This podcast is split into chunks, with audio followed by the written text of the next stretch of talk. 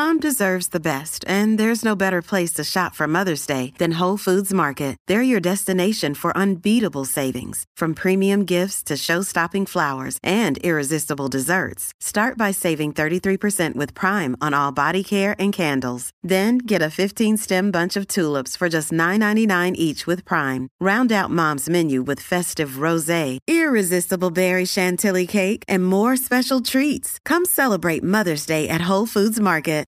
Look, Bumble knows you're exhausted by dating. All the must not take yourself too seriously and 6 1 since that matters. And what do I even say other than hey? well, that's why they're introducing an all new Bumble with exciting features to make compatibility easier, starting the chat better, and dating safer. They've changed, so you don't have to. Download the new Bumble now. There is nothing in life that will pay more dividends than a successful romantic partnership. I'm speaking from experience. I have gained material wealth, have millions of followers, won awards, top sales, and downloads charts, and yet nothing, and I mean literally nothing, has brought me as much joy and emotional well being as my 21 year marriage. If you want to master life, start with mastering pair bonding. That is why I wanted to bring on today's guest, the controversial psychology teacher and relationship expert, Sadia Khan. We are part of a slow motion train wreck, boys and girls. Something about modern living is making building a successful love life very, very difficult. Now, I cannot promise you that everyone is going to like Sadia, but I can promise that no matter how inflammatory some people find her perspective, it is sincere. And I believe that her insights on the dangers of women embracing a narcissistic form of feminism, the importance of monogamy, and why rich men get cheated on more than poor men all deserve your very close consideration. If you're like most people that I've had listen to this episode, it's going to have you rethinking much of what you thought you knew about how to be successful in relationships.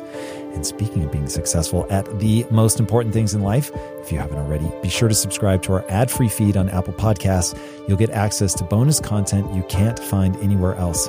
And now, boys and girls, buckle up. I'm Tom Bilyeu, and I bring you the one and only Sadia Khan. We are attracted to men that fulfill their potential. If your motivation for becoming rich is getting more women, you have to think about the quality of women. If it takes money to access her, you are replaceable. I want to start with a quote from you, oh. if I may. What social media is doing, what this woke culture is doing, is destroying femininity and replacing it with narcissism and telling them that's feminism. Now, you've also said that modern dating is just training for divorce. Mm-hmm. Now, if you had to get specific, what problems is modern dating creating exactly? And if you could control the social media algorithms, what values would you want to present to people to make them better at romantic relationships? What an amazing question. Thank you for asking such an insightful question. I think what's happened, and I don't mean, mean to blame the audience, the reality is we're not designed for this level of exposure to human beings as we are being exposed to in this current climate. We have social media we have internet, we have uh, dating apps, we have the ability to get webcam girls, pornography. We have such an exposure to humans that we've never been able to do, or nor are we prepared for. So what's happened is when it comes to forming relationships, it's done the opposite. What it's done is made people crave connections but have no idea where to start and how to connect. So the reality is what I mean when I say we've turned narcissism into and labeled it as feminism. Unfortunately, the advent of social media has accelerated the status of women um, far more than it has for men. What social media has done is allowed women a platform to kind of showcase their body, their um, preferences, basically put themselves on the marketplace. Men don't really have that same access, so we're creating that di- um, division between them. And what it's done is allowed women to leverage their beauty in a way that they've never been able to do before. Before, if you were a beautiful girl, you were just beautiful in your city and people would like you, but you'd marry the guy in the city and you'd have a great life. Unfortunately, now if you're a beautiful girl, you can be a beautiful girl to the world and you can have a million followers. So it makes every man disposable. Any man she's with essentially becomes disposable. So unfortunately, what's happening is women are learning that they become this almost like a deity in terms of beauty in a way that they've never had before. So that's what I think is happening for women in terms of of men, the main problem that's occurring is the access to pornography and the access to beautiful women. What that is doing is them seeing all these beautiful girls, thinking, I want those girls, but I don't want rejection. So what I'll do is find a way to access those girls, and it comes in the form of pornography or webcams or anything like that. So what's happening is we're distancing the sexes from each other through the advent of the internet. And if I could control the algorithm, I, I would wish there was a way of people being as honest and sincere as they possibly could be and removing the idea of trying to protect themselves in the form of idolizing money or sex, because that's usually what people are doing. They're protecting themselves. They're going into relationships saying, I just want someone rich. Or a man is protecting his ego saying, I just want someone who's good at sex. They don't really want to get vulnerable with each other. I wish people could put that aside and put their true values of vulnerability and authenticity as a forefront. And then the algorithm could find them somebody along those lines rather than feeding their ego. It's an amazing breakdown of the problem set. What's the point of a relationship? Uh, I would imagine the the point of a relationship is to kind of create a shared meaning and purpose. Now, throughout history, that's always been to create a family, like a shared meaning and purpose, but it doesn't have to be primarily a family. I've noticed in couples that don't embark on a family, they find a shared meaning and purpose in the form of a business or in the form of shared extended families. Maybe their brothers and sisters get on really well. Maybe they have nieces and nephews or whatever. They create a shared meaning and purpose. Now, relationships which lack a shared meaning and purpose in the form of either parenting or same values or anything, they tend to end up drifting apart. So the purpose of a relationship is somebody that you can enjoy life with whilst maintaining a shared purpose and meaning that is aligned to one another. I have a growing thesis mm-hmm. about why modern dating is as problematic as it is. Mm-hmm. What is it about social media? I I had never come to the conclusion that this is access to too many people problem. Mm-hmm. The thing that I worry about is that what the algorithms end up doing is they hyper fragment us mm-hmm. so that whether it's uh, OnlyFans or pornography, you're able to pick a very narrow thing that you want mm-hmm. and you can indulge so deeply in that thing that you lose sight of what you're calling shared meaning and purpose. Mm-hmm. I always think of it as shared narratives. Okay. If we don't share an understanding of what the purpose of a relationship is, then we're approaching the problem with a distorted frame of reference. Mm-hmm.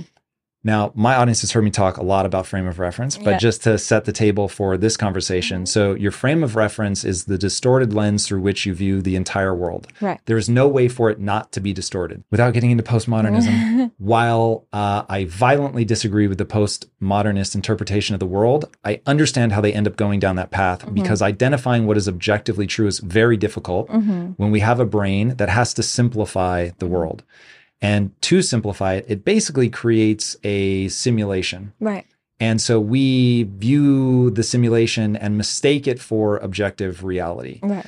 So the algorithms allow you to really unintentionally get this hyper distorted view of what the world is, what right. women is, what a relationship is, mm-hmm. what sex is, but you don't realize it's happening. Right. So you don't realize that you're it's coming distorted. to a conclusion mm-hmm. about what a relationship is. Mm-hmm. It just happens. Right. And so you get the red pill or right. you get the black pill, right? Yeah. And you get people that mm-hmm. have a very unhelpful setup in terms of if you're right and relationships are about shared meaning and purpose, mm-hmm. I think you and I would both agree that the North Star, when you think about living your life well, is human flourishing. Yeah. What is going to, it's not happiness, I call it fulfillment, but if you think of it as what's going to make me feel good in the widest mm-hmm. variety of situations possible, mm-hmm. that sort of gets you in the right direction.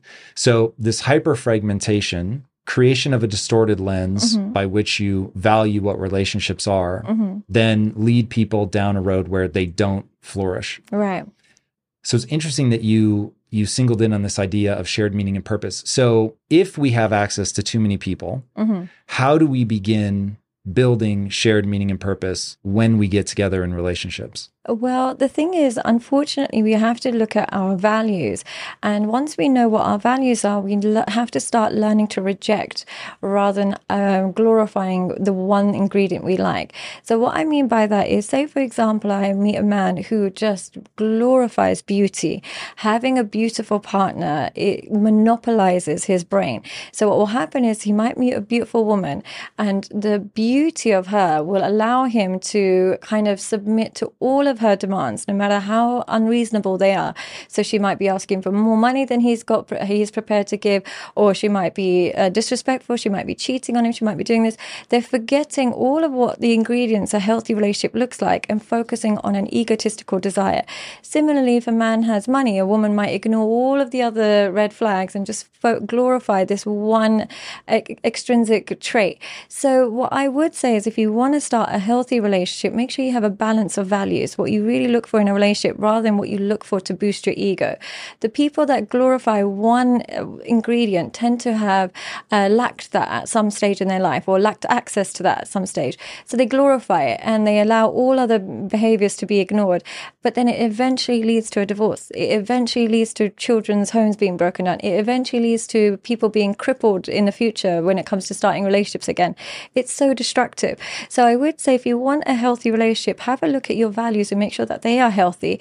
And is the person you're attaching to ticking all of the boxes or are they just fulfilling an egotistical desire that you have at the moment? All right. I've heard you say that you actually understand the logic of arranged marriages. Yes. And I, if I understood correctly, Yeah. because of this idea of shared values, yes. what is the logic of an arranged marriage? Essentially, what psychology has always found is when two people come from similar backgrounds, they have a higher rate of them becoming successful in a relationship only because they understand each other's norms and values in a way that nobody else can.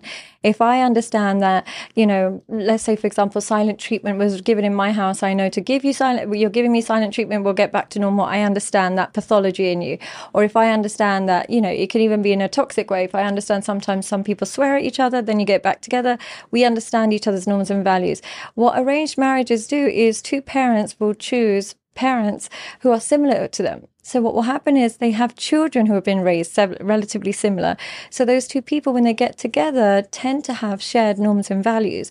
So there's an element of uh, unspoken understanding that doesn't exist when two people in the real world just meeting each other randomly. Especially now that we have dating apps, and I can meet a man in Colombia, and a Colombian man can meet a woman in Ghana. It's so different. So we're only going to end up attaching on egotistical desires, either because we like each other, the way each other's looks, or we might get on with the same music, or might have the same taste in movies.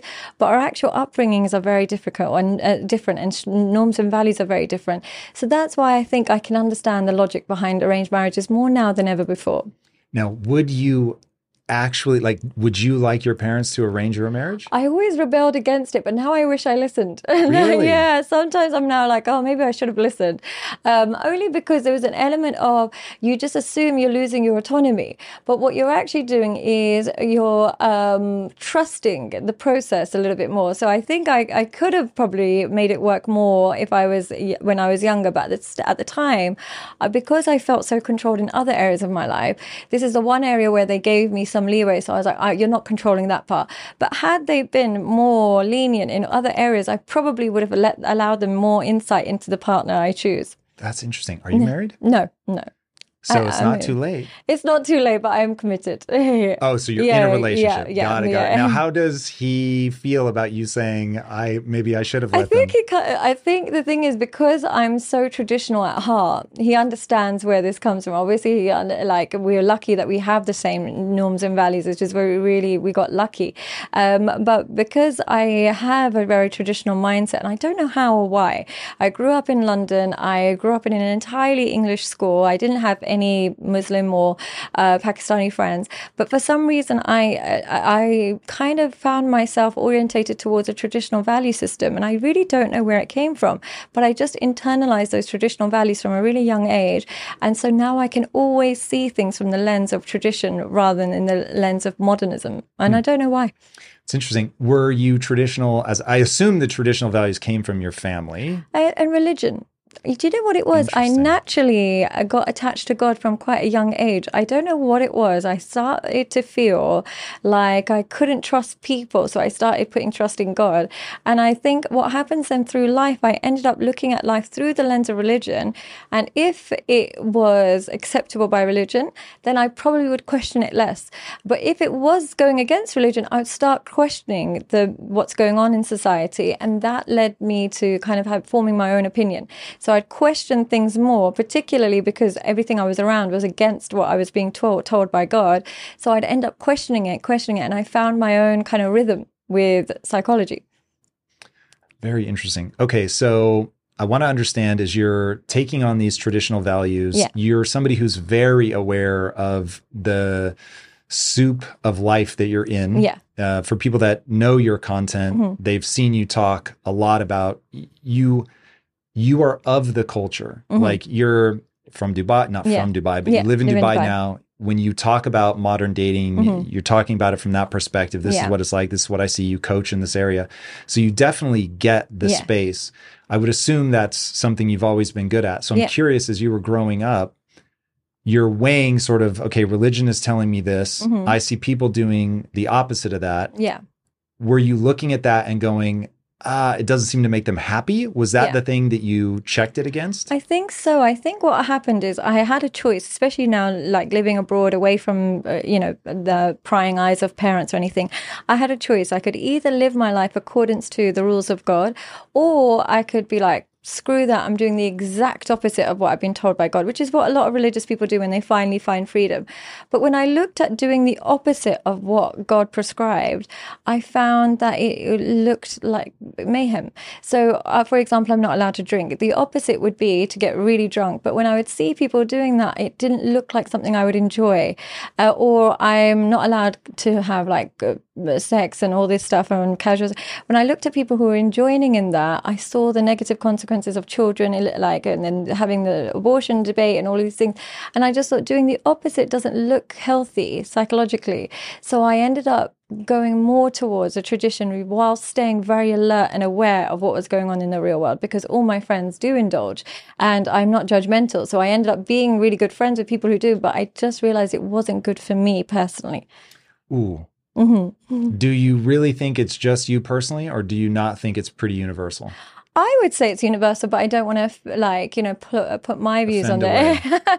but for for me, I just feel no rule, and I know it's uh, like a lot of people find my religion misogynistic and they find it really negative. But there was no rule. When I look at the opposite, did I think the opposite is better? For example, we might have as women have to cover. I know I don't, but you know we're we're supposed to cover.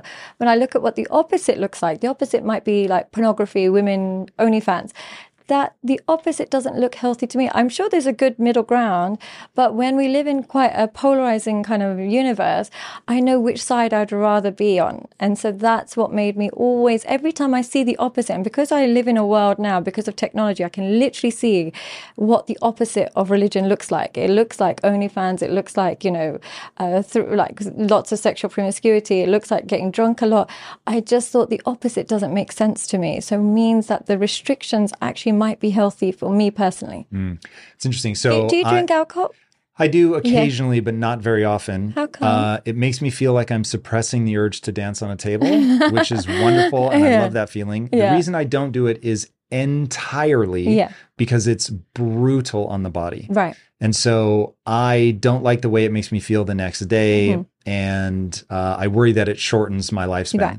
But if it didn't, like if it didn't make me feel bad, I would have no problem doing it Yeah. on the weekends and having fun. I'm a hyper disciplined, goal oriented person. So I'd Mhm. never do it during the week. Mhm. That's a whole different thing. Right. So I want to go back to religion. So I am, uh, I grow increasingly fascinated by the role of religion, Mhm. why it lasted as long as it did, Mhm. why it seemed to dip for a while and seems to be coming back. Yeah. My hypothesis goes like this Mhm. I think it's something like religion was humans are a storytelling species. Yeah. That's what we do. We we are all about simplifying the world, turning it into a meme that can be passed on, hmm and religion is the ultimate meme spreader. Right. And so when something works, and to um, you're Islamic, Yeah. okay. So to use a law that you guys put in place, um, don't eat pork. Mm-hmm. Yeah. Now, my gut instinct is that the reason that became true is because of um, is it trichinosis? I think Yeah. is the the thing if you undercook pork. Yeah. And so you don't necessarily i mean you don't have the the scientific data to back up but Yeah. you know something's wrong Yeah. and so you're like ah that's not a great idea Yeah. and in an in trying to explain it to people it ends up becoming a part of a Yeah. oral tradition at first of course and then ultimately gets written down and that becomes the word of god Yeah. and so it is it is a very useful tactic whether on purpose or on accident i don't know uh. Yeah. you know how this ends up forming but it is a very useful thing to put it in the mouth of god Mm-hmm. And say god says don't do this thing To like legitimize it. yeah, exactly. So don't have kids out of Mm-hmm. Wedlock. Why? Because you they are less likely to survive, right? So I think religion ultimately is basically the the ultimate way to get a very good idea to cross Mm-hmm. over time. And that if one were to write the Bible today, it would say things like don't do an OnlyFans account. uh, you know, make sure that you Yeah. uh, have Web- values as you go into your marriage. Like whatever the things are that are going to lead to human flourishing Yeah. in that moment. Yeah. And the reason that these ideas stay and cross through so much time is because they're so useful. Right. And that's where this gets really intriguing Mm-hmm. to me for people now. So going back to shared narratives, Yeah. Religion gave people shared narratives. Yes. They made they made it easier to make the right choices because you didn't have to reinvent the wheel. Mm-hmm. Yeah. So It's all I- prescribed for you. exactly. Yeah. I think a lot about culture stacks, Mm-hmm. meaning I don't have to rediscover electricity. I'm born into a world that has electricity. I don't have to rediscover the printing press or the wheel. Mm-hmm. And as we invent things like the printing press Mm-hmm. and the internet, now all of a sudden ideas can travel fast. Right. My growing concern is that there's too much velocity of information now. We'll set that aside. Mhm. But religion was sort of that initial way to get these ideas to, um, for the smart ideas in culture Mhm. to be easily transmissible to the next generation so Yeah. that they could stand on the shoulder of giants. Okay. Um, So to make them concise and clear so people know what they're doing, don't have to think. Exactly. Yeah. Yeah. Mm. just you follow Go the word of God Yeah. and things are going to be better. But now, if you had to abstract the values Mhm. that people should be imbuing as they come into a relationship, Mhm. instead of necessarily saying because God said so, if you Yeah. had to distill it to the values that just make humans thrive, Yeah. What values are those? It would be um, is my behavior going to lead to a long lasting, stable connection between the two of us? Now, if we always. You think that's better. Yeah. So long lasting relationships. long lasting Why? relationship. Why is that good? Um, because I think what happens with long lasting, firstly, they're more likely to create a shared meaning and purpose. Um, also, what happens is you you end up knowing that you start to learn to reject things. If I know I'm going to stay with you forever, what will happen is I reject maybe you know going to clubs every night because I know who I'm going to be home with.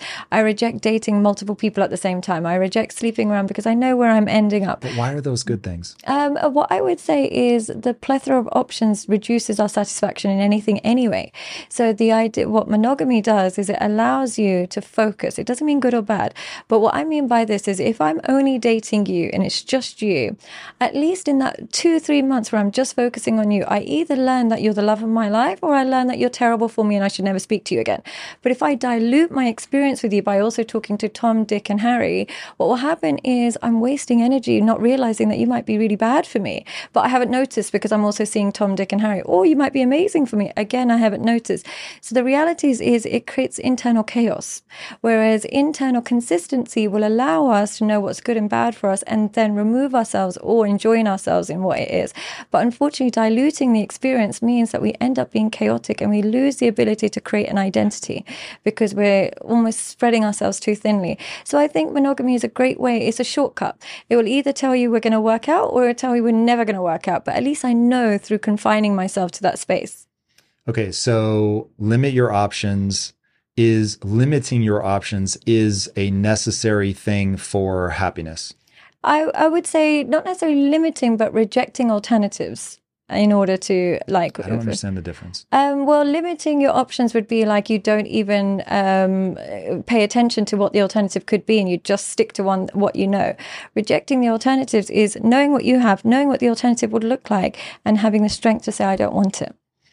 Okay, but how can you know the alternative? You talked about in the beginning, we just see too many people. Yeah. And that back in the day, it was easier because you didn't see as many people and you were pretty, but you were just pretty in your hometown and you were going to marry somebody in your hometown. Yeah. So if too many people is part of the problem set, Yeah.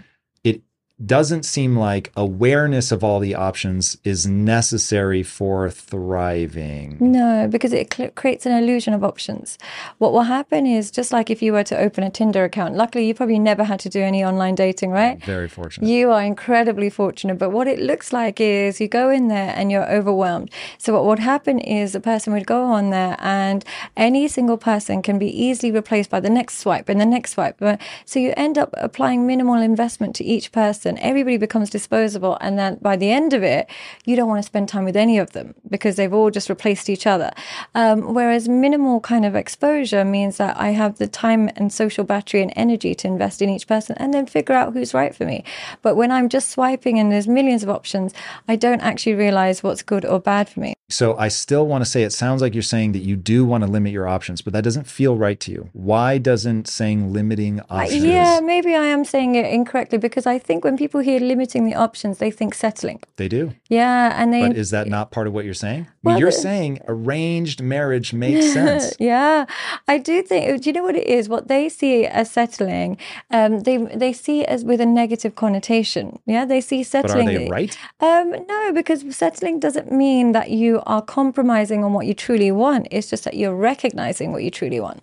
So settling w- implies that you're not happy with what you've got. What I'm suggesting is you're so happy with what you got that you reject the alternatives, and you'll only become so happy with what you got through being able to reject the alternatives. You guys know I have a very strict diet that I stick to, except for very special occasions. And I do that so that I can bring my best every day to what I'm doing. And a big part of that strict diet is high quality animal protein and my go to source of trustworthy meats and seafoods with no added hormones or antibiotics ever is ButcherBox. ButcherBox is a premium meat subscription service that delivers 100% grass fed beef, free range organic chicken, pork raised crate free and wild caught seafood all directly to your door. I cannot recommend ButcherBox enough. When you eat ButcherBox, you are giving your body the best possible building blocks to work with so you can reach your full potential. You've got to take care of yourself at a cellular level if you want to hit your peak consistently. So ButcherBox is the key. Sign up at butcherbox.com slash impact and get our special deal. ButcherBox is offering our listeners a free for a year offer plus an additional $20 off. And that means you can choose salmon, chicken breast, or steak tips free in every order for a year. Sign up today at butcherbox.com slash impact and use code impact to choose your free for a year offer. Plus get $20 off your first order. This show is sponsored by BetterHelp. You will never be able to reach your full potential if you are riddled with stress and have a lot weighing on your mind. I can tell you from my own experiences with stress and negative thought loops, you have to find a way to work through whatever it is that's weighing on you if you're going to have any hope of achieving your goals. Therapy can be an option for working through things. And for an online therapy option that is super convenient and flexible, be sure to check out BetterHelp. With BetterHelp, everything is 100% online and getting started is quick and easy. A brief questionnaire matches you with a licensed therapist and you can switch therapists at any time for no extra charge. Get things off your chest, process through things with BetterHelp. Visit betterhelp.com slash impact theory today to get 10% off your first month. That's betterhelp, H-E-L-P dot com slash impact theory. In today's highly unpredictable and rapidly changing world, the smartest move you can make from a financial standpoint is to actually understand how money works and how markets move. Because if you want to have any chance of investing your money wisely and growing your financial portfolio, you have to make a profit. And the only way that you're going to do that is either by setting and forgetting or actually understanding what's going on at a macro level. So whether you're a seasoned investor or someone looking for extra guidance, today's sponsor, Yahoo Finance, has got you covered with all the tools, data, and news that you need in one place to grow your knowledge base around what is happening in the world of finance and to make sure that you have the right goals and you're executing well. Yahoo Finance makes it easy to consolidate your accounts so you can effectively and efficiently manage your entire portfolio. Personally, I love how straightforward their platform is to use. It is very simple to get the information that I need. And Impact Theory's own chief financial officer is exactly the same, spending time helping me frame exactly what is going on from a global perspective so that I'm making the smartest decisions that I can. I definitely recommend that you check out Yahoo Finance for comprehensive financial news and analysis. Visit the incredible brand that so many great investors use at yahoofinance.com. It's the number one financial destination. yahoofinance.com. Once again, guys, head there now, yahoofinance.com. Interesting. So, one, I think arranged marriages are a terrible idea, hmm but Yeah. uh, I don't know that this is true, but I've heard something about divorce rates being lower in arranged marriages. yeah, arranged they're the marriages. lowest. Yeah, they're the lowest. All right, that's true. Yeah, that's true. Yeah. Okay, this is one of those times, Axel, pull that shit up. I want to know if that's really true. If divorce rates in arranged marriages mm. really are lower, Yeah, then they should be. there is something. Okay, the divorce rate for arranged marriages is estimated at 4%, while the divorce rate where people choose their partners is estimated to be close to 40%.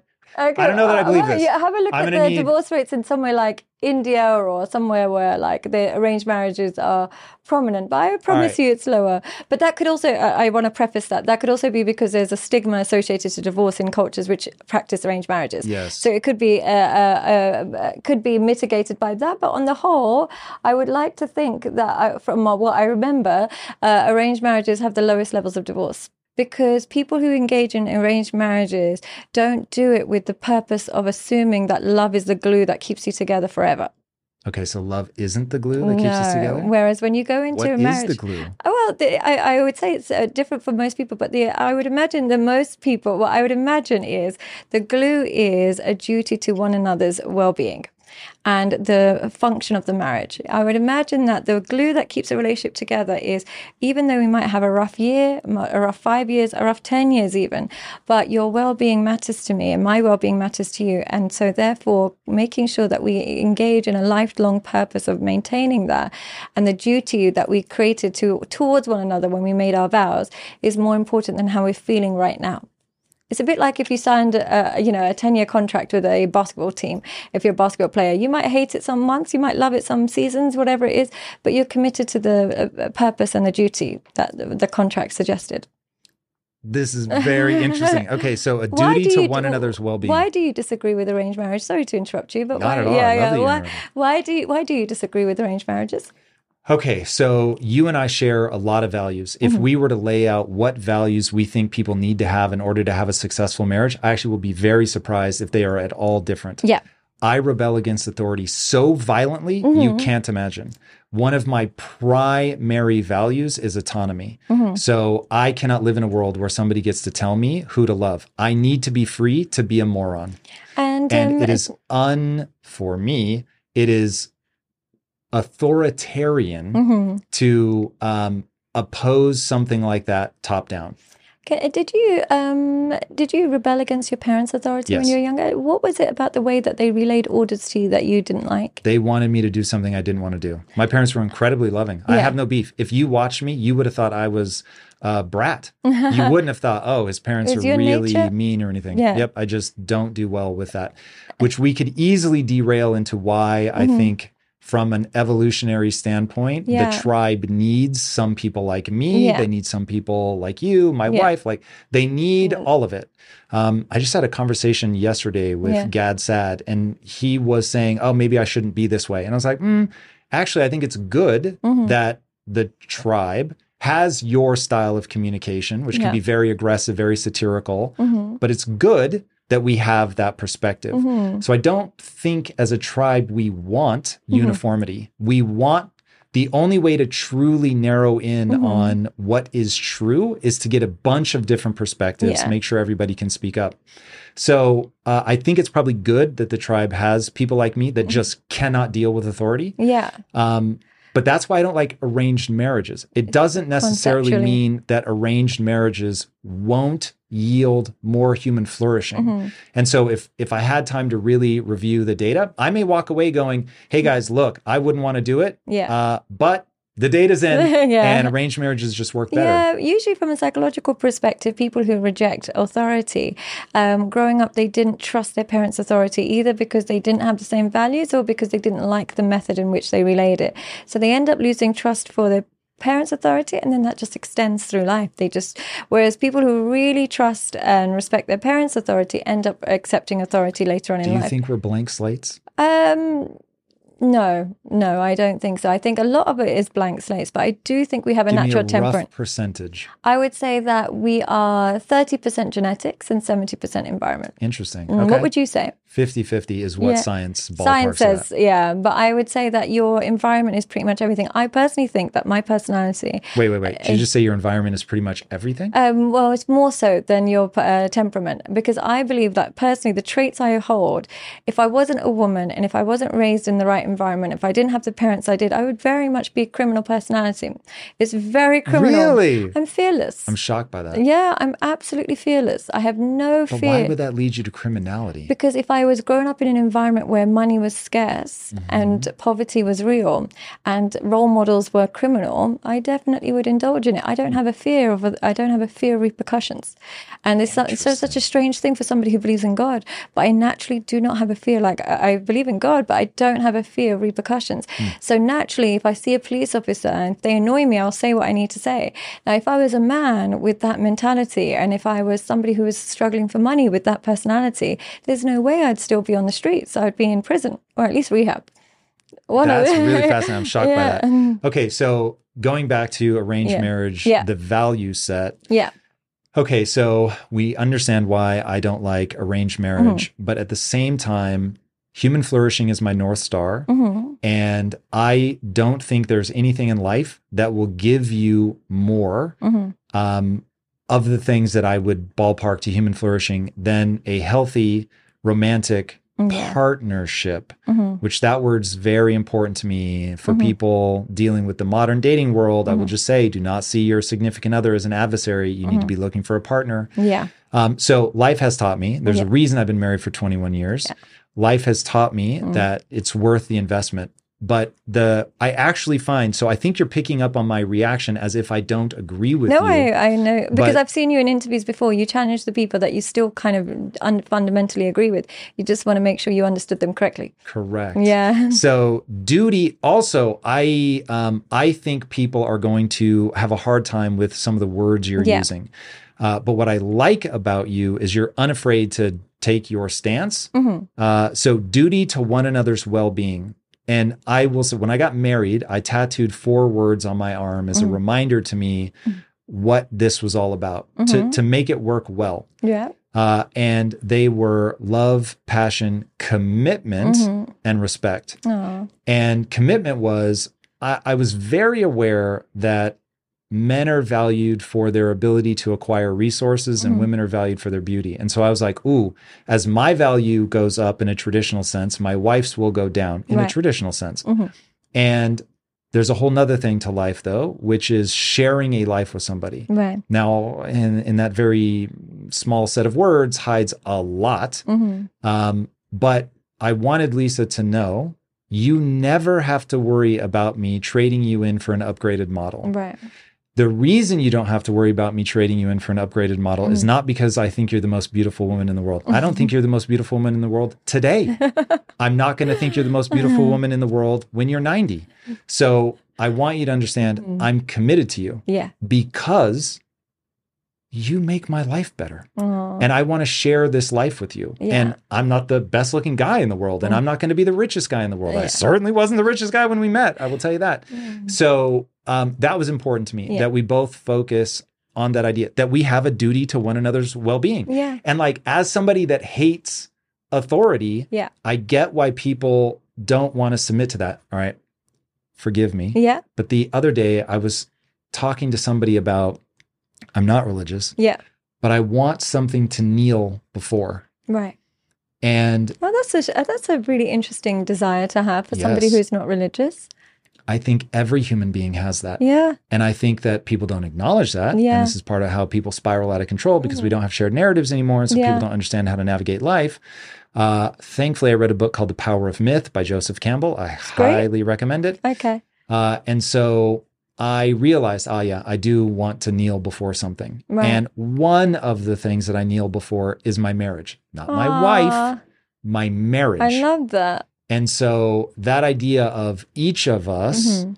are going to kneel before this thing that is greater than either of us individually, and we are going to protect it fiercely hmm um, because we have a duty to one another's well being. Mhm. Why? Not because God told us to, but because that's what leads to human flourishing, Yeah. which is why I think people say God tells you to. Yeah, I mean, but the thing is, I think you're very true. Everybody has a need, and I think it's an, evolved need. We all have a need to worship. Now, the problem is because we've got no sense of God anymore, we've replaced the need to worship with either we're going to worship celebrities, or we're going to worship like uh, influencers, or we're going to start worshiping ourselves and our own egotistical desires. So that's why I think it's always good to submit to something. Yeah, I, personally submit to God, but it could also be your marriage, it could be also your parents for some people, it could be whatever it is. But having nothing to submit to means that you will definitely submit to your own desires. Do you And think people need to be very careful what they choose to submit to? I think, yeah, they do. They uh, they definitely need to be very careful because the thing is, whether we like it or not, we submit to the law, the systems of the law, and the uh, laws that we live in. Now, as we, even in our short period of being alive, we've seen the laws change drastically.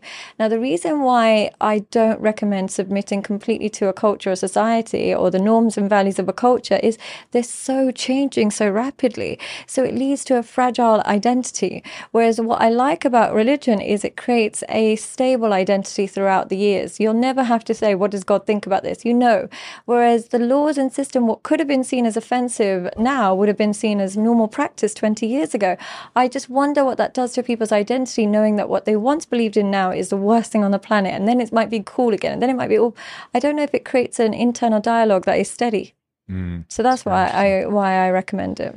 Now, you migrated from submit to kneel. Yeah. Or sorry, from kneel to submit. Yeah. And so, do you? I see a pretty radical difference between What do you those two. see as the difference? Uh, so I submit to the law, but I don't kneel before the law. Mm-hmm. And if the law were to get deranged, which I have extreme fears about right now, Yeah, uh, I would oppose it. right.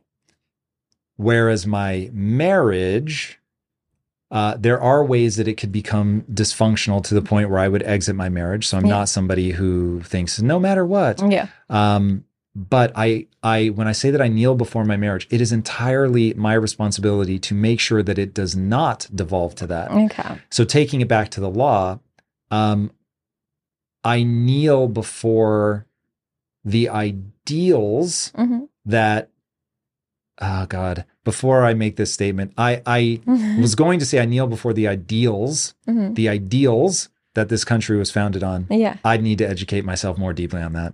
I kneel before the ideals I think this country was Yeah. founded upon. That's probably uh, the I the don't know true. enough. I'm afraid, but I'm sure there's something offensive Yeah. in the. uh, is there in the I- I, maybe. I don't know. well yeah, enough. I don't That's know why. enough. Yeah. Um, but anyway, I draw a distinction between the law and the Mhm. ideals that should be aimed at human thriving. I, I I get what you mean by the difference between kneeling and submitting. One sounds more voluntary. The other one sounds like it is what it is. Like it's more involuntary. So I understand what you probably mean when you say kneeling and submitting. They're not synonymous. Mm. Yeah, I get what you mean. Okay, so going back to the values that make a relationship work. Mhm. Um, so the four things that I I think originally I was going to get like nine tattooed, and the tattoo artist was like, the, the writing will be too small. Yeah. So it was an interesting exercise to force me to boil it down to those four. Yeah. Um, if you had to give people three to five Yeah. things, values, like super succinct, that are going to allow them to have that longevity, yeah. what would those be? I would say the first is honesty, even if it hurts. And the reason why I think honesty is such an important one is it, even when it's something like if my partner says, Sadi, you've gained weight. Yeah, as much as I might not like that, or you know, your makeup doesn't look nice, as much as I don't like that, what it does is it redirects me into a way that will keep us connected. One of the reasons why so many people end up having affairs is they have this kind of unmet need, but a fear of telling the truth to their partner because their partner is so fragile and easily offended. So there might be a, a man that feels like his wife has let go and doesn't want to tell her, but then will outsource sexual desire elsewhere. It might be a woman that feels like her man is not, you know, um, aggressive enough physically when they're making love and whatever. So she ends up never saying it to him and then outsourcing it elsewhere. Um, so I would say honesty is important, but honesty without brutality. What happens is people who suppress it is that they don't say the truth, but when they get into a fight, they say the truth, but with venom. They say, This is why you're so shit. And this is why they say it negatively. So you want honesty without brutality, honesty with uh, whilst you're on a good terms rather than just during a fight. So I'd say honesty is a really important one about what your needs are. Uh, another thing is being not doing anything behind your partner's back that you wouldn't do in front of their face. And there's a what I mean by that is even if that means you Can we talk, call that integrity? yeah, I would say so. Integrity. Because even if, let's say, for example, uh, I, I, uh, he's texting a girl or I'm texting a boy, if that's something I would do in front of him, say, I'm just messaging this person or I'm just talking to this person, there's nothing wrong with that. But where you would do it the same behind their back as you would in front of them. That integrity is really important. You don't become a different person when they leave because the people who do that end up having two parallel lives.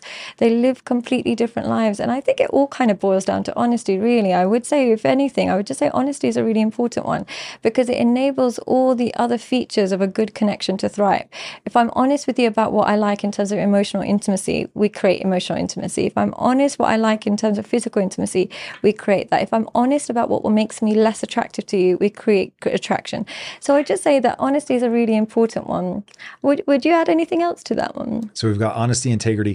Yeah, for so mine are the four that I have tattooed on myself. Respect. What does respect look like to you? Because I know that's something that men always talk a lot about. But in literal terms, what would respect look like from a man's perspective? So respect is is uh w- one of the reasons I chose that is a lot of things go into that. So for me, being honest with somebody is how you show them respect. Mm-hmm. Right. If if I'm lying to you, I am not respecting you. Mm-hmm. If I lack integrity, I'm not respecting you. Yeah. Um, the easiest way for me to explain respect, though, would be my wife went from a traditional housewife, Mm-hmm. and I loved it because she took care of everything. It Yeah. was amazing. In fact, at some point, we should talk about Yeah. what it was like for the two of us to research and interview you on the same day because it it was like had us asking each other yeah, questions. She mentioned something. Yeah, which is really actually really fun. I really wish more people would do things like that. They should watch your episodes and then talk to each other. Um, so that is when you have the respect of, um, I know who my wife wants to become because she wanted to go from housewife to entrepreneur, Right. and it that was deeply uncomfortable for me. Right. And I had to mourn the Mhm. loss of my traditional wife, Mm-hmm. but I needed to respect that she wanted to become something else. Mm-hmm. And so the thing that occurred to me as we were going through this was I believe, I mean, going back, you really put great words around it, that I have a duty to my wife's well being. Yeah. And so I, the words that kept occurring to me were, I want you to be the best version of yourself. And so I would never want to stop you from becoming who you want to be. Right. And so she was very graceful in letting me mourn that I was losing something. Yeah. And then I showed her the respect to help her, not only um, give her the space, Mm-hmm. but to help her become the person that she wants to become and, and not just be a cheerleader, but literally be Yeah. A savage Yeah. in the fight for what she wants. Mhm. Um, so there's a lot that goes into that. What did you miss about her going from traditional housewife to su- successful entrepreneur? Man, we're, this is going to be, this is a big because she mentioned today that she was watching one of my videos and me i talk a lot about how men um, i know it sounds so ridiculous but they just love a, a meal from their wife it doesn't even have to be home cooked just her plating it or her knowing what he Now, likes Do you get why that matters to guys? I don't know if that's an evolutionary thing, if it's something that's in them, um, and but I also think that because they're not so verbal, acts of service means a lot to them because they don't know how to express their needs sometimes. So somebody understanding their needs and predicting them before they that's have to say different, it. but that's why. Yeah. For me. Yeah. Now, this is one where I'm not confident Yeah. enough that this is universal. Please explain to me. Um, the having somebody and having somebody understand me so well yeah, that they can anticipate my needs. yeah, And that I'm so important to them that Yeah. they want to make that need go away before um, I have to deal with it. yeah, but there's a reason for that. Mhm. Now, this there's a lot of tension around what I'm about to say between my wife and I. Yeah. This is so fascinating to me because this is, I think, my wife's fundamental misunderstanding of the nature of a man. Right. And I I am a savage for my wife. Yeah. E- Everything I do, I do for my wife. Yeah. I work as hard as I work Mhm. for my wife. Yeah. Now, here's the problem. My wife wishes I wouldn't work that hard. Yeah. What do you do with that? So now my wife is crying out for me, please work less. Mm-hmm. You say you do this for me, yeah. but I need you to work less. And what I'm saying to her is, I need to be appreciated mm-hmm. for how hard I'm working, mm-hmm. which is what you show me when you recognize my needs and make them Yeah. go away. I then feel like being a savage for you is being rewarded. It's Yeah. being acknowledged. It's being appreciated. Appreciation is the right word. Yeah. And ladies, I'm telling you right now, if you appreciate your man and make him feel powerful, that's it. It's a wrap. Yeah. Nothing else. Like, Which is why I always say that successful men have it the hardest. I'm not talking about you. I think, praise be to God, you have a very beautiful marriage. But um, generally speaking, successful men, I find, have it the hardest time when it comes to being married. And it's because they create a life that it almost enables a lazy woman. Yeah. It, I mean, that hasn't happened for you. She's an absolute, you know, legend in her field. But the majority of very successful CEOs happen to have wives who then have nannies, cooks, chefs, so on and so forth. And what happens is that she doesn't have to rely on any instinct to predict her partner's needs because it's all taken care of. It's all kind of uh, outsourced. But he still craves female attention. He craves his wife loving him. He craves his wife saying, "Oh, baby, your shirt is ironed," or uh, "Baby, um, your lunch is packed." I, I, I bought those stupid crisps that you love. It seems so small and effortless, yet he doesn't get that. Whilst he's building an empire to help create a life that she loves, she sees it as childish to kind of do that for him. And we label what a man needs as childish. You can do it yourself, but we can do it ourselves. We can pay our own bills now, but we still love it when a man does it. So I think that's where I th- say the narcissism is coming through. Feminism has taught women that catering and appreciating and showing love for your man is babying him and he should be a grown up and he should do it himself. But then what is the how how else does he feel loved? How else is he going to get it? Uh, the only other way to get it is uh, sexually, and then that is replaceable. Any girl can have sex with you, but how many girls will know what you want in your sandwich? And if that's not your wife, then who's it going to be? So they start to outsource affection, and they end up, they end up majority of the times with gold diggers, and they end up with escorts who they fall in love with. I've met so many successful, intelligent men fall absolutely head over heels in love with escorts because you've got to remember the market of an escort or a webcam. She deals with men with low self-esteem every day every single day. So she knows all she has to do is take an interest in him for five minutes and he's putty in your hands. So she will say, Oh, I got you a jam sandwich. I know you love it. And he will be like, I'm in love. She knows what she's doing. So they end up falling into such a bad pattern because they're so starved of appreciation. So that's why I try and encourage women to prevent them going down that route. I think that's very wise. And it is hilarious to me how easy it is to manipulate men Have and you women. seen any side of that with working with successful men? Do you ever see or do they not kind of tell each other what they do on the side? Yeah, guys Yeah, are not going to be other, open right? about that kind of thing. Like what makes you putty in somebody's hands. I mean, you can sort of pick it up with some Yeah. guys, but um, no. You don't see it as much, maybe because I live in Dubai, so I see the average 70 or 60 year old man walking around with a 24 year old, you know, a, a model. And then you see what's happened. Like you see how he's got there. But what would have happened is years of feeling neglected or rejected. Now somebody just makes him feel alive. Although it's transactional, they're willing to pay that cost just to get that feeling. Right. Mm, Yeah, so. Yeah, I mean, it's it is utterly fascinating. Like people really need to Mm-hmm. understand men and women. This is one of the things that I found very interesting about you, and I have a feeling that there's going to be uh, a lot of um, response. I don't know what the Mm-hmm. right word is. Rebound effect from how hard, like whatever fourth wave feminism Yeah. has gone, Yeah. uh, and then the other side where women go, oh, wait, to get a man and to keep him happy, these are all the things that I have to do. Yeah. And because I think there's so much evolutionary pressure at our backs to deliver in that way, I think, and look, everything is a cycle. And so, um, if we go now into a sort of deeply traditional part of the cycle, um, there'll be a rebound against that later Yeah, down the road, and- course, and this stuff yeah. will just cycle. But do you think cycle. that's where the red pill came in? And is it they found a space from that? Ooh, Yeah. No, the red pill, I think, is a response to the velocity of information,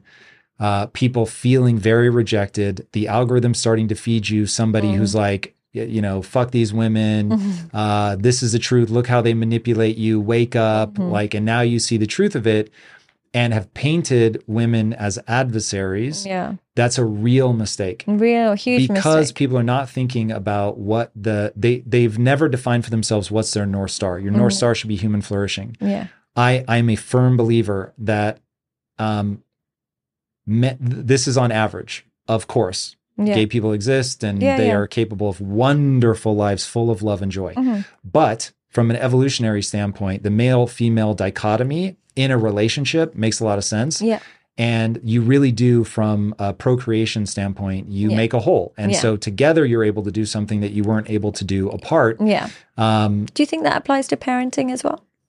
Does what apply? to Having the dichotomy of a male and female. Oh, for sure, for sure. Yeah. In terms of raising well balanced, yeah, absolutely. I think so as well. I know that might be sound as controversial, but it's just uh, it's a fact of life. I think children end up benefiting from that masculine Mm. feminine dynamic, and unfortunately, we've made it like it's a sin to suggest how in sync those two energies should be, because uh, people who are trying to pit men and women against each other just get more views, and they get more kind of um, accolade on the internet. So unfortunately, we're going drifting down that path.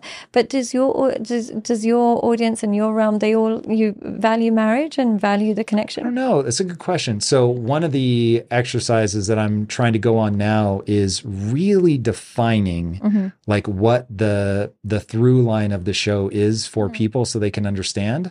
For me, it's always been self-evidently empowerment, Yeah, but the number of things that that will go through. So what we end up doing is our audience is around topics Mm-hmm. and they're totally separate. yeah, And so if I do an episode on finance, I can predict Right. how it's going to do. If I Yeah. do an episode on relationships, I can predict how it's going to do. And it's not the same people. right. And so what I really want people to understand is this is about empowering you to live life well. yeah, And there is one through line through Yeah. every person that I bring on the show. Um, but no, the people that would come to me for relationships are very different than the people that would come to me for finance, et cetera, et cetera. Uh-huh. Um, so I don't, I honestly don't know how they feel How did you marriage. balance a a healthy relationship while being so unbelievably successful? Because usually one gives uh, whilst the other one kind of suffers. But how did you manage that?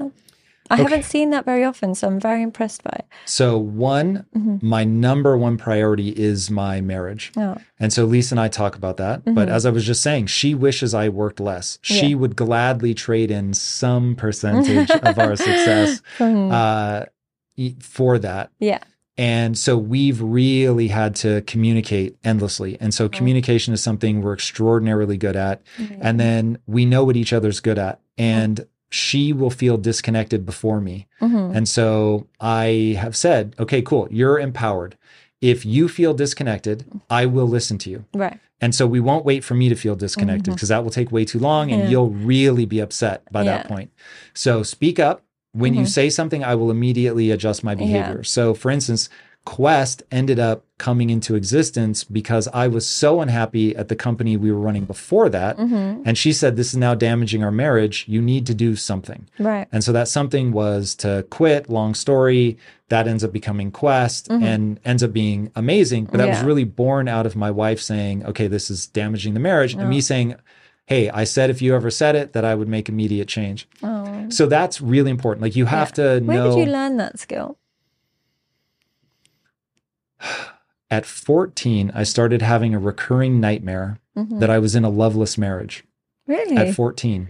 I'd never been in a relationship. Lisa's the only person I have ever said I love you to in a romantic Oh way. Stop, really? Yes. So now at 18, Yeah. my dad leaves and says he's been unhappy for 10 years. Right, makes So sense. now you can track it back. Yeah. Oh shit, he's been unhappy since I was eight. yeah, And so there was something that I was picking up on that I never could have explained to you. right. I was okay. young, first of all, Yeah. but I'm recurring. Amazing that your energies of children they pick up on their parents' happiness. and that it translates into like I I had no conscious awareness of it whatsoever. Yeah. So anyway, one I'm already I'm deeply self-aware. Mm-hmm. I'm I'm empathetic.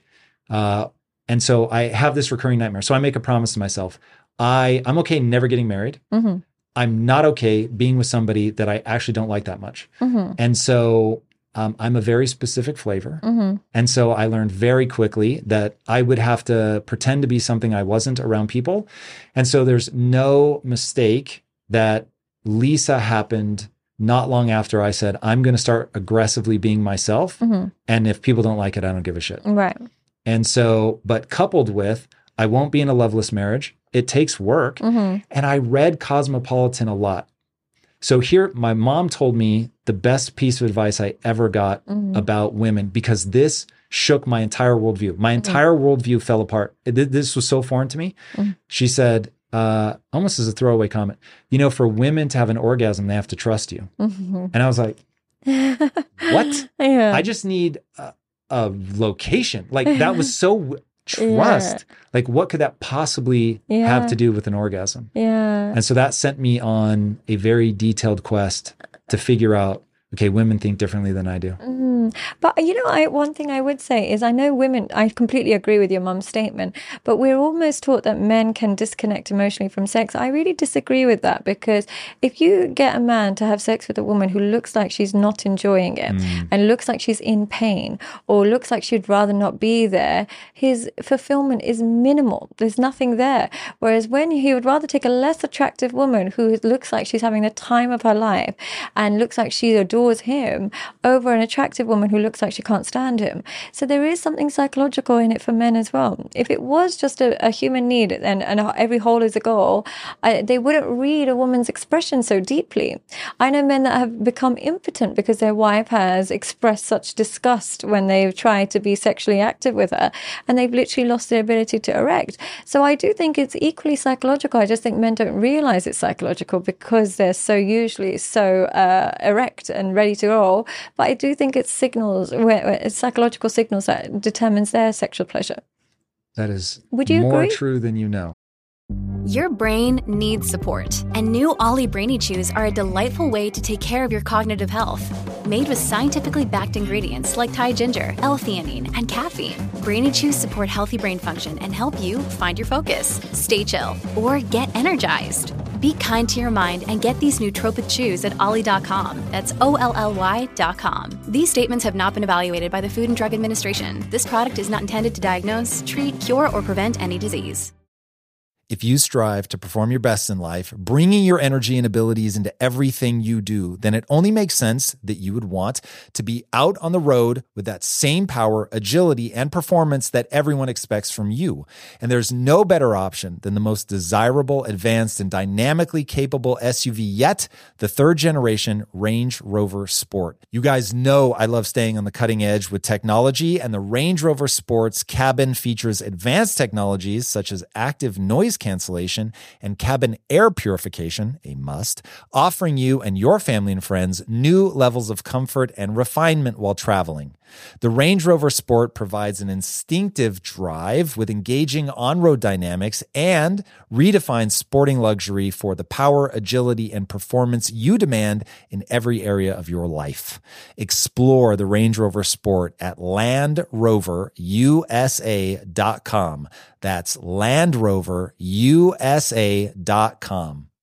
One way I make sure my business is moving in the right direction is to ensure we are constantly becoming more efficient. Because in my experience, inefficiencies will eat away your profits and leave you with a dying business. But with the right technology, your business can get the insights it needs to become efficient and ultimately unstoppable.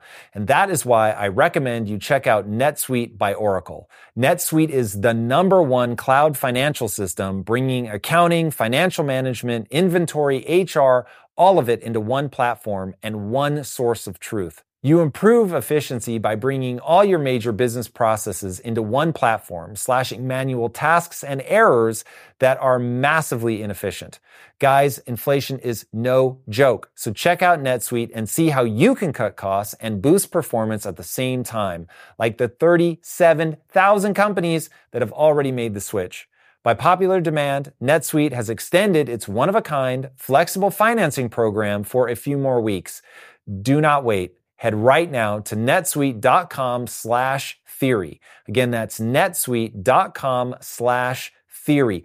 Get the information you need. Head to netsuite.com slash theory. Is that true? Because it's just what I keep But noticing. I will say Mhm. that you you're interpreting that through the mind of a woman. yes. And so I will say go that they're uh, for a guy, yeah. um, neutral to positive, fantastic. now, if if the person is really into you, that's going to be way more fun. Way more Way fun. more fun. What if And she's look, really not into you? I couldn't do it. No I way. don't- yeah. There's no universe It would which. activate the predatory fear in a man. Like you never want to be feeling like a rapist. So I would imagine if she's not into, that that unfortunately, much to my dismay will Yeah. not be universal. not universal. No. That is horrifying to me. Yeah. But uh, do you think that's pornography related, or do you think no, No. it predates pornography? Yeah. Oh God. Yeah. So here we're now in territory. I have not looked at the No, no, literature. the I don't know what the real answer is. yeah. But when you think about what was war historically, Mm-hmm. it was the you had excess men in the population who did not have access to women. There was a massive Gini coefficient, Mm-hmm. uh, meaning there was a huge discrepancy between the men that had and the men that did not have. Mm-hmm. So there's a hypothesis that Vikings were um, a a society in which one man would monopolize many women. So you had a lot of guys that were like, well, how do I get a woman? You go to war. And there was some recent thing where like a tribe that's still alive where they were like um when asked why do you go to war? they said oh for women Okay. and they were like what what other reason would you ever go to like they were so they couldn't confused understand it. yeah yeah Oh wow. and so that's horrifying Yeah, no, I I'm do. very but sad that but that's yeah, a true same. thing. There's even like evidence of a particular fly that holds down the wings of a, the female fly, inseminates and runs away. Like rape is, Yikes. it's in the animal kingdom as well. Doesn't justify it, but it does exist. But I just wonder, like, um, is the advent of porn reducing the desire to rape because you're kind of getting access to it, or does it kind of glorify rape? I don't know. I, I don't watch, Hmm. and so I don't know. But I'm I'm wondering from a man's perspective, is it cathartic? Can you kind of get rid of that? that's not my kink so Yeah. that one i wouldn't be able to speak to Yeah. but um my gut instinct is porn does sedate Right. and that whatever it's not like it will keep ratcheting up ratcheting up ratcheting up until you go out and do something. I mm-hmm. have a feeling although i've heard you talk about serial killers being addicted Yeah. to porn. I have a feeling that that's correlation and Not cause. absolutely not causation. You mm-hmm. have somebody who is just they are broken took from an empathy perspective. And so the their response to porn would be Very different. complete objectification. Mm-hmm. This person is an inanimate object, and that's why it plays out in their Yeah. sadistic sex. Where Ted Bundy, who I have read about because Yeah. he unfortunately lived where I grew up. no way. Uh, yeah, so uh, so I learned quite a bit about him, and so that feels more like somebody a thing in their brain is broken. I do, I do agree in that sense because in order to form an addiction to pornography, there has to be a level of emptiness and uh, uh, a brokenness in their soul to lead to that escapism, and then coupled, and then it might lead go on to other poor behaviors. So I don't think it's necessarily a cause. I think it's a pit stop on the destiny of becoming something evil. Unfortunately, I don't know that uh, becoming evil, yes, probably there probably is a path, but this is where I will say if we're 50% um, hardwired yeah, and 50% the environment, that man, I don't think you become Hitler or Ted Bundy unless the part of the 50% that's hardwired is broken. yeah, there must be something prenatal in there. Yeah, because I like as somebody who's wired for empathy, like I just can't fathom. Yeah. I can't fathom. Um, Do you think it's just- empathy is the ingredient that's allowed you to be so monogamous and not be ooh, tempted? Mm-hmm. okay, so this I've thought a lot about. Uh, no, I don't think that's the thing because if you said to me, "Hey, she'll never find out, Yeah. never ever," No pain. yeah, no way, she is never going to know. Like Yeah. this is guaranteed by God, not going to happen. And that's She's never going to find out. doable in this day and age. Yes. Yeah. Mm-hmm. Would you cheat? Hell no. Mm-hmm. Okay, then why not? Yeah. I think there's two reasons. One, I am my brain literally. If you were to do a uh, biopsy of my brain, I mm-hmm. have a feeling you would find that I have massive amounts of receptors for vasopressin mm-hmm. and oxytocin.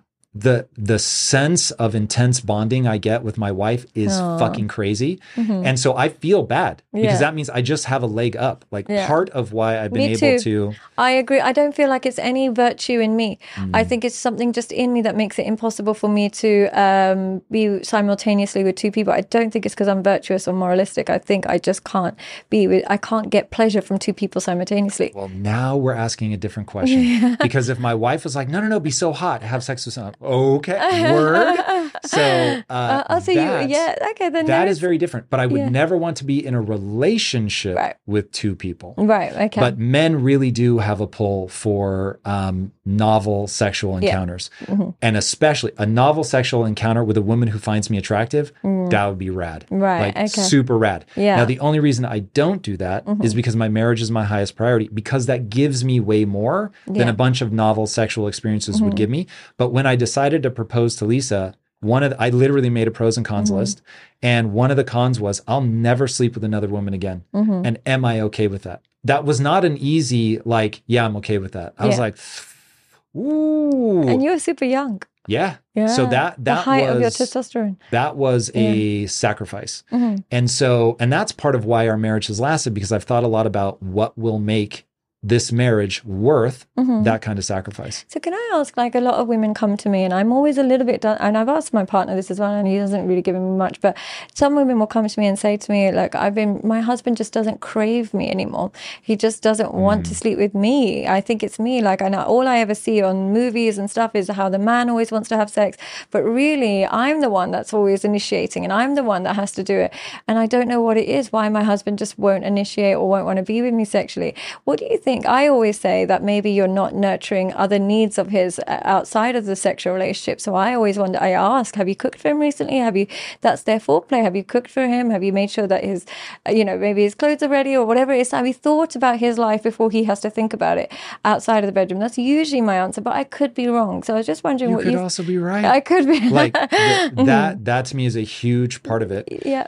Um also feeling emotionally connected Yeah. and I, I really really believe that men can be of course we're complicated and all of that Mm-hmm. and the the wonderment of being in a long lasting marriage is to go way beyond the two things i'm about to say Yeah. but honestly honestly if you don't get these two things right you are dust Right.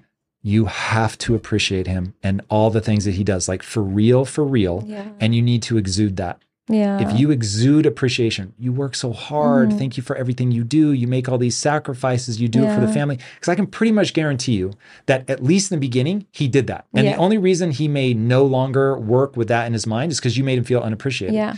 And so if you appreciate him for that, huge. Make him feel powerful. Right. Make him feel powerful. And what about Ah, if he's is- not powerful? What if he? Oh yeah. God. Okay, so now one of my questions I wrote down: How do you tell your wife that she's gotten fat? uh, so how do you tell your husband he's gotten weak? Yeah, I guess here's the thing. What um, I think with both, whether you tell your wife she's gotten fat or you tell your husband he, he's weak, instead of highlighting she's fat or he's weak, you highlight the time where they were the opposite. And you might say something like, um, "Do you remember the days we used to play rugby? Oh, you so you just came across so powerful. I- you you should get back into that. You I loved seeing you like that." Or it could be a, a thing like, "Oh, uh, babe, do you remember you in that red dress and stuff that day we met and stuff? Oh, you looked amazing. I, you looked amazing. It doesn't even have to be I want you back to that because some women are so hypersensitive. But um, the problem is when they don't tell her, they allow her to become a woman they're no longer attracted to. And you have to tell your wife. And I know I get a lot of like backlash because I, I get told I'm fat shaming. But here's the thing in my experience, when you gain a lot of weight, you start not liking yourself. And when you don't like yourself, you don't want to have sex with people. You don't want your husband to see you naked. You don't want him to touch you. So you end up just being okay with having very minimal physical contact. And then you drift apart. Whereas when you get, when you keep on top of yourself, you're looking forward to physically connecting. So I think it's really important to keep on top of your body for uh, whilst you're married. I, I know there's kids. I know it's difficult, but life is difficult. You just have to eat less. If you can't work out, at least eat less. Yeah, or So eating less, yes, unfortunately, is a reality, but also what you eat is. What you eat. extraordinarily important. Are you careful with what you? I, I'm psychotic about this. So uh, going back to th- part of the reason I want to do the show is to Yeah. get people to understand you are having a biological experience. Mm-hmm. You must get sleep, sunlight. Your diet needs to be right. Yeah. And so, look, the reality is, men and women alike, you need to be attractive. Yeah. You you need to do things to be attractive to your spouse. You can never neglect that. You can't take it for granted. And by the way, so the thing I will add to what you said is what I do Mhm. is when my wife does something that I want more of, Mhm. I lavish her with praise when she does it. And I learned What very kind of early. things does she do that makes you Oh like? my god, Li- that list is so long. Um, but it could be um, she wears something she knows I love, Yeah. And so I'm like, oh man, thank you. I love those pants so much. Oh my god, you know how much I love those, right? So rather than when she wears a shirt I don't like, I'm not like, ah, I hate that shirt. Yeah. Though if she asked me if I liked it, I would tell her no. Yeah. Uh, to your point about honesty, but so. uh, The the list of things that my wife does Yeah. for me that I want more of is is very long. She's very Mm. thoughtful and very just today. She set out uh, I forgot to take chicken out for myself and I had mentioned the other day that I wanted uh, more avocado in my life. And so today there was a little sticky note with chicken thawing for me and an avocado that says I took this out for you. Yeah. Um, and so yeah, I would encourage that behavior, but but that's easy stuff. The hard stuff is for women physicality. yeah. And so um, with that, like let's say that she's my wife's always been so on top of her physique. Yeah, But one crazy. thing that that I do is I'm like, it. Let's say it's she just had her 44th birthday. Yeah. And I'm like, hear me when I say, woman, you're so hot at 44. Most people don't get a woman this attractive at 24. Aw. And so I want to thank you. Mm. You you didn't have to do that and most people don't. And I know that it's mostly for yourself, Yeah. but I want I really appreciate it. Like it Yeah. really means a lot to me because I know one day we all turn to a bag of Yeah. wrinkles. And so I've always reminded myself to appreciate your youth and beauty while I have it. Yeah. And the fact that you've worked so hard to extend that like just objectively hot and attractive Yeah. as long as you have, like I'm super Yeah, grateful. And I even encourage women to be grateful when their partner's faithful. And because the thing is, a lot of women will say, but that's a given. We're married. Of course, he's supposed to be faithful. But unfortunately, that's not an of course anymore. It's not. well, an- even if it is, yeah. it is not wise Yeah. to take it for granted. No, it's No, not wise. it's never wise. To It's ta- never In fact, now you have something that's easy that you can point to all the time and like cherish your partner for that and be like, wow, it. For instance, in fact, I'm going to say this to my wife Mm-hmm. later. Thank you. Uh, literally, if I open my wife's phone Yeah. and there was a file that said dick pics and it was four terabytes, yeah. I'd be like, wow, that's crazy. I wonder how four terabytes of dick pics got it. I wouldn't even think to be Yeah. weird about it yeah. because she makes me feel Yeah. like I'm the center of her universe. And because I feel that in Mm. Yeah. my bones, it's not just a thing she says. Like I feel it in all the weird little small ways that a Yeah. Mm. person can feel it. I feel it. And so what I'm really thanking her for, it. thank you for making me feel safe Yeah. emotionally. Yeah. Like you make me feel emotionally safe. And that is an awesome feeling. Yes, an amazing feeling. It allows you to then go on to do bigger and better things outside of the relationship. So many people are stunted because their partner doesn't make them feel safe. They can't uh, progress at work. They can't fulfill their potential in the gym. They just can't fulfill their rela- uh, potential in other relationships because they're stunted. But once your partner makes you feel safe and secure, you can almost go out and conquer the world, as you guys literally have gone out and done. Isn't that amazing? Interesting. I read a quote once that said the people that take the biggest risks have the most stable home life. Now, things like that. So, a, a lot of people have just heard me say that. But what I did when I heard that was I went home and I said, Babe, Mhm. I just heard this fact. And it really made me think of us that the people that have the most stable home lives take the biggest risks. Thank you. Because this was when she Mm. Was still a housewife. Thank you Aw. for doing what you do and allowing me to go take these big risks. I mean, Mm-hmm. At one point when Quest was a huge question mark and nobody knew if it was going to work, Mm-hmm. she let us put our house up as collateral. Like that's real shit. And so because both of us Mm-hmm. will routinely say in our darkest moments, as long as I have, for me it's her, Yeah. as long as I have Lisa, everything else can go wrong and I'm good. And I really mean that. And Yeah. because I feel that, Yeah. it really does let me take these big chances. Amazing. But going back to what started all this, Yeah. you you need to take the time to go thank your spouse for those Yeah. things, to not take those things for granted, Absolutely. to really reward them for Mm-hmm. behavior you don't want. And now, if I may light the comments on fire with rage and anger, Mm-hmm. You have to then punish the things that you don't want. How would that? What would that look like? You tell me. Okay, to Or tell me that I'm crazy. Yeah, um, do you know what I would say? It's um, punishing the things that you don't like. Maybe I've never really perfected this. What ends up happening in my personal experience when I punish what I don't like, I end up creating a new wound because I'm so tactless with it. I'm so like, oh, and I can get mean and I can get brutal. Now, do you put- think it's the nature of punishment or is it the delivery? it's my insecurity that is so into what I'm saying that I, I, I it doesn't become a fruitful conversation. So what would be something I don't like turns into I'm going to put the relationship on the line now, mm. and I'm going to wound you because I feel wounded in this moment. And it's something I've gotten better at over the years. But through the partner being so secure, they kind of walk your hand through it. But it's not something I I have ever perfected. So I don't. If I, if I could learn from you, how would you punish what you don't like without causing any additional wounds? Yeah. So uh, this is one that is you have to be extremely careful with. So Mm-hmm. Yeah. rule number one, if you want to quote unquote punish, because I'm known for using language that's meant to grab people's attention. It's not like I'm being cruel or Mm-hmm. Yeah. mean, because if you do that, you are done. So number one, if you want to punish a Mm-hmm. behavior, you have to have made so many deposits, made them feel so loved Mm-hmm. and so secure that when you say, Hey, when you do that thing, Mm-hmm. I don't like that. Yeah. And so let's just say that your partner um, likes to drink and you Yeah. don't want them to drink anymore. This is not a problem. Lisa and I had, but let's just say, Yeah. um, I would say, Hey, it's your life. Uh, Yeah. you have to do you. Uh, the last thing I want is to be your parent. I'm not your Yeah. parent, I'm your spouse. But when you're doing that thing, Mhm. I'm not going to be around you. Right. So by all means, do it. But just know once you've sobered up, come back, we'll hang out. Yeah.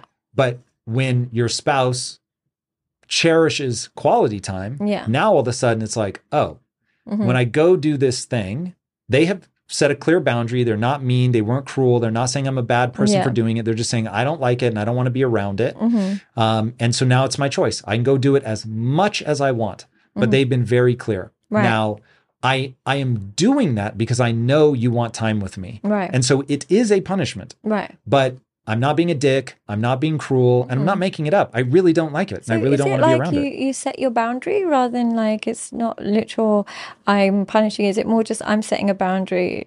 it. It is punishment. It's Yeah. just that boundaries are a way to um,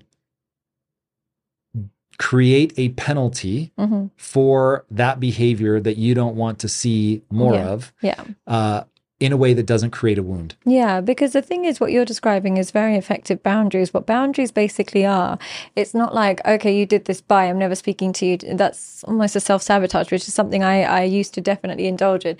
Uh, a boundary is simply, here's a behavior I don't like. Um, if you're going to continue with it, I'm going to withdraw this t- particular behavior in response, but you're most welcome to be back in my life if you can abide by this particular rule. Yep. And so boundaries actually keep people in your world. They teach people how to love you effectively. So it's uh, a semi punishment, but more effectively, it's teaching your partner how to love you properly. Yeah, it's interesting. People are going to hate the word punish. Yeah. And I think they're going to Yeah. struggle in life because they don't understand that you really are drawing that line as a penalty. But there's certain behaviors need a punishment. yes. And it, you have to be very careful. Remember, I'm saying this within the context. What would a punishment look like? What would could Lisa do to you that would look like a punishment? Um, What could she withdraw? It's a really good question. Uh, so time would be Time would one be- for me yeah. for sure. Um, let's say that uh, if I'm working too Yeah. much and she's like, I'm not going to uh, enable that anymore. So instead of making sure that your food is out or whatever, you're going to have to do that yourself. Yeah. And if you take time off, I'll cook for you. Right.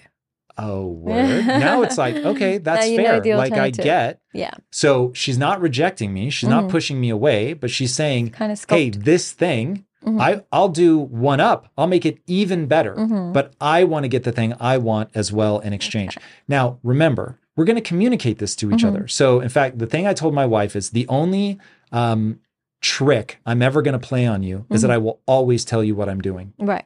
Now I'm telling you what I'm doing because I know it will make it work better because you don't feel like a chess piece being moved around. You don't feel like you're being manipulated. Mm-hmm. Yeah. But by putting it out in the light, being completely honest with Yeah. you and doing it in a way that's smart, Mm-hmm. so it's not creating a new wound. It's we call giving the keys of the kingdom. I'm telling you exactly how to be successful. I'm saying if, when you're not doing that thing, Mhm. then I'm going to make time for you. And then PS, going back to the reward side, if she then stopped doing the thing Mm-hmm. I didn't want, or let's just use me. So she wants me to work less. Mm-hmm. Okay, cool. So let's say that she said something like, um, either, hey, uh, if you stop working early on a Wednesday night, uh, I'm going to light some candles and it's going to be sexy time. Okay, interesting. Because Mm-hmm. Yeah. now that might be something that I would make a change in my pattern for Yeah. because I want that thing. So now it's like, oh, whoa, Right. okay now you've given me like a really cool incentive Yeah. and what she's she's being honest i want more of your time Mm-hmm. i understand how important it is for you to accomplish you've always said that the marriage is more important here's something that i think could really bond us Yeah. that's how we talk Yeah. so now And I'm sorry, so sorry to interrupt, but in my that because I deal with people who suffer in relationships, I uh, completely agree, and I'm in a very healthy state, so I understand that would work really well. But there are people that come to me and say, when I withdraw quality time from my partner and say, you, you know, I'm not going to spend time with you, or even if I withdraw physically, it doesn't shake them, it doesn't bother them. In those cases, I do say that if your withdrawal doesn't seem to affect them, then unfortunately the relationship has lost its its bond. There's no bond left anymore. It only works when two people want what you're when the person wants what you're depriving them of. Would you say that's um, i would but i'll also send people back to your earlier statement we have a duty to one another's well-being yeah And so the reason that this works is when, if my wife were to say, Hey, I need more of your time, I'm not like, Hey, you need to get on board. Like I told you I was going to work this much. I'm Mm-hmm. Yeah. like, Whoa, okay. So you feel disconnected. That's why we've made you Mm-hmm. the holder of the key. So when you tell me you need more time, I'm going to make more time. yeah. And so that's the That's- part that I want to make sure that people are hearing. It has to be the underlying thing because if you hundred don't have a duty to their well-being, why are you with them? What- Well, I could answer that question. You're with them because you're getting something advantageous out of the relationship. But to your point, that Mhm. that can quickly become an egotistical, I think is the Yeah. word you used, yeah, that you're satisfying uh, an ego drive Yeah. rather than a human flourishing drive. Yeah. And so this is why, again, going back to values, you have to have a set of values that you live by. I live by my values, yeah. especially when they're inconvenient. You know, you, I find your values so in line with religion. So it really, I'm sorry to bring it back to that, but I've, you know, sometimes I come across people who are more Muslim than I am or more religious than I am, and um, and then it, I, I, I just, I always admire people who have found those uh, values independently. How did you get there? Okay, so I often get made fun of for something, Yeah. which is that in business, Mhm. I was trying to explain what makes me a good entrepreneur. And I came up with this whole thing and I handcrafted it and I wrote it down and I read it to my team. And my team went, Oh, that's the scientific method. And I was like, Really? now, you can make as much fun of me as you want for not knowing the scientific method. I didn't fucking study science. Yeah, Uh, or you can recognize that when people triangulate on the same thing from different disciplines, Mhm. that it probably means you've reached base truth. hmm And the reason that a lot of my values probably sound like religion is because I've found values that work towards human flourishing. right. And if And I'm just- right that you- religion is just memes Yeah, meant to lead you to human flourishing, yeah. then if if we didn't converge on things, Mm-hmm. one of us is almost certainly wrong. But you know, like becoming so successful as a man, um, and then being able to access, if you wanted to, you could just go live wherever you want, go any woman or anything like that. What made you be like that? None of that tempts me. I'm good, just su- succeeding, and not women just isn't part of because the red pill space. You're bombarded with men that are kind of taught that the moment you become successful, you have to have a plethora of women. They have to look like this, they have to do that, and that's what makes you happy. What advice would you give to them? as a man who's made probably double than they'll ever ever ever make. I'm not this is not to put anybody down, but it's just un, you're, it's like a you're a freakishly successful both of you. So yeah, what how did how, what advice would you give to people who are from that mind frame? The only thing that matters in life is how you feel about yourself when you're by yourself. Yeah. That's going to be determined by the evolutionary algorithms running in your brain hmm and the values that you choose to adopt in your life. hmm and I know how I want to feel. Mm-hmm. And so I've built a value system that I think will make me feel that way. Mm-hmm. And I update my values constantly when something isn't leading me to that path. Mm-hmm. And I believe in love. Yeah. And I believe I believe in lo- I use whenever I use the word love to my wife, I always capitalize the L. And it is the thing before which I kneel. right. So I don't just mean love like romance. Mm-hmm. I mean love like when you're fucking vomiting or you're afraid, like I might be dying right now. There's one person you want with you. And when that person is your best friend and the Yeah. person who you trust and the person you know will run through a fucking wall for you, Yeah. life does not have anything better to offer you. Yeah. Now, if I'm right about that, Mm-hmm. thinking of that person as your adversary, Mhm. someone that you need to trick, Yeah. is ludicrous. Yeah. Now, hear me, boys, Mm-hmm. when I say I used to show up on the first date with a custom written poem Mm-hmm. for that person and flowers. I was the caricature mm-hmm. because I really believed that's what was going to work. Right. And then I asked this guy that I knew was getting laid left, right, and Mhm. center. And he was gorgeous, by the way. He's Yeah. like the a model. He's the Mhm. guy that well, I forget what they call him. Chads. He was a Chad. Chad. He was broke, but he was a Chad back then. And like, Chads don't need to be rich. They just okay, handsome. perfect. Yeah. so he, yeah. he was a Chad. yeah. Uh, and I was like, "What is the key?" And he said, uh, "You have to treat him, be an asshole." Mhm. I think was his exact quote. And I, I was like, "This is fucking stupid." I was like, "There's no way. This is so fucking cliche." yeah. And I know him. He's not an asshole. So I was like, okay, what does he actually mean? Mhm. And I realized, oh, what he means is be confident. Yeah. I'm I I remember in high school there was this girl I really liked her a lot. Yeah. And we would be friends and she'd be into me. Mhm. We'd start dating and then she wouldn't be into me anymore. Right. And I remember asking her one time, why? Yeah. And she's like, when we're just friends, you're confident. And when we start dating, and she probably wasn't this eloquent, but the punchline was when we start dating, you fear losing me and you change. Yeah. And so when he said be an asshole and I put it together, I was like, it was like the sixth sense. And I played Yeah. my life back to what she said. And I was like, oh my God. Yeah. So then I was like, okay, I'm gonna be me.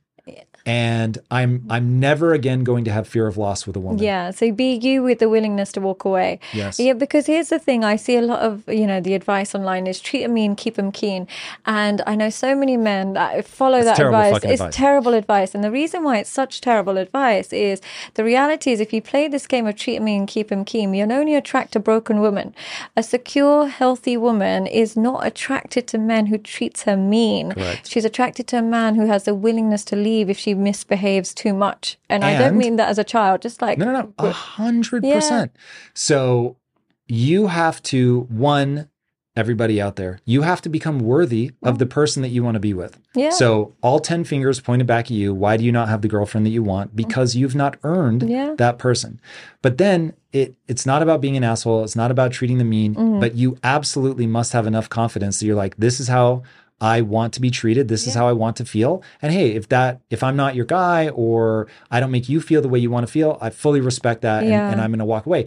You will be shocked if you treat somebody well Yeah. and then call them up fucking real short yeah. if they treat you poorly. hmm Like I remember I had a, a girlfriend and um, she started pulling away from me. Mhm. And so I was like, okay, cool. I got it. And so I pulled back and she came up to me and she was like, at the time I was thinking about moving to New York, long story, but she comes up and she's like, you didn't even tell me that you were planning to move to New York.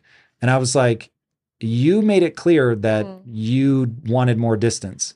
And so I'm, I'm cool with that. I Yeah. want you for this to be comfortable for you, but don't expect me to lean in as you're leaning out. Yeah. And she was like, oh, damn. Yeah. And so Super attractive. yeah. And the thing is, that relationship ended. Yeah. Because it was like, word. Like, Yeah. I just did not have a mm. problem. Yeah. And so if you can't like if you have insecurity in yourself Mm-hmm. where you're like as they're leaning away you lean in oh my god you're going to be in for a rough time Unfortunately, and this is what a lot of men do, particularly in this generation, the younger generation.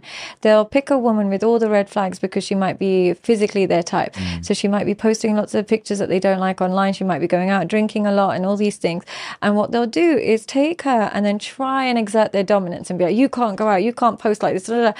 But the reality is, when she knows that you don't have the willingness to walk away, she labels you as insecure. Mm. The guy that she's saying is insecure, and the red pill men will say, oh, we're not insecure, we're setting boundaries. No, no, no. Secure men don't need to micromanage, they leave. If they see that you're doing a behavior that's terrible, they simply leave. Insecure men. i hope men. they communicate it I hope they communicate. so it, here's yeah. going back to if my wife had a, a four terabytes of dick pics uh, i i'm not insecure i don't one i'm not a jealous person by nature so i do have that advantage Have you ever been?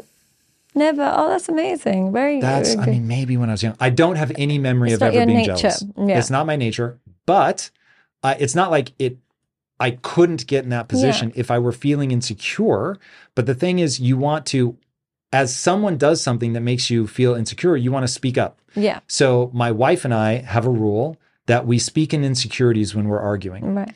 So when somebody gets mad, their insecurities have been triggered. Of Yeah. this, I assure you. Yeah. And so now it's a game of how quickly can you admit that you're insecure. Now, if you're with somebody that will weaponize your insecurities, leave. Yeah. So my wife and I have a rule. You never, and I mean never. I don't care how mad you are. I don't even care what that person does to you. Yeah. My wife could have an affair with an entire football team. Mm-hmm. And I I will never be cruel to her.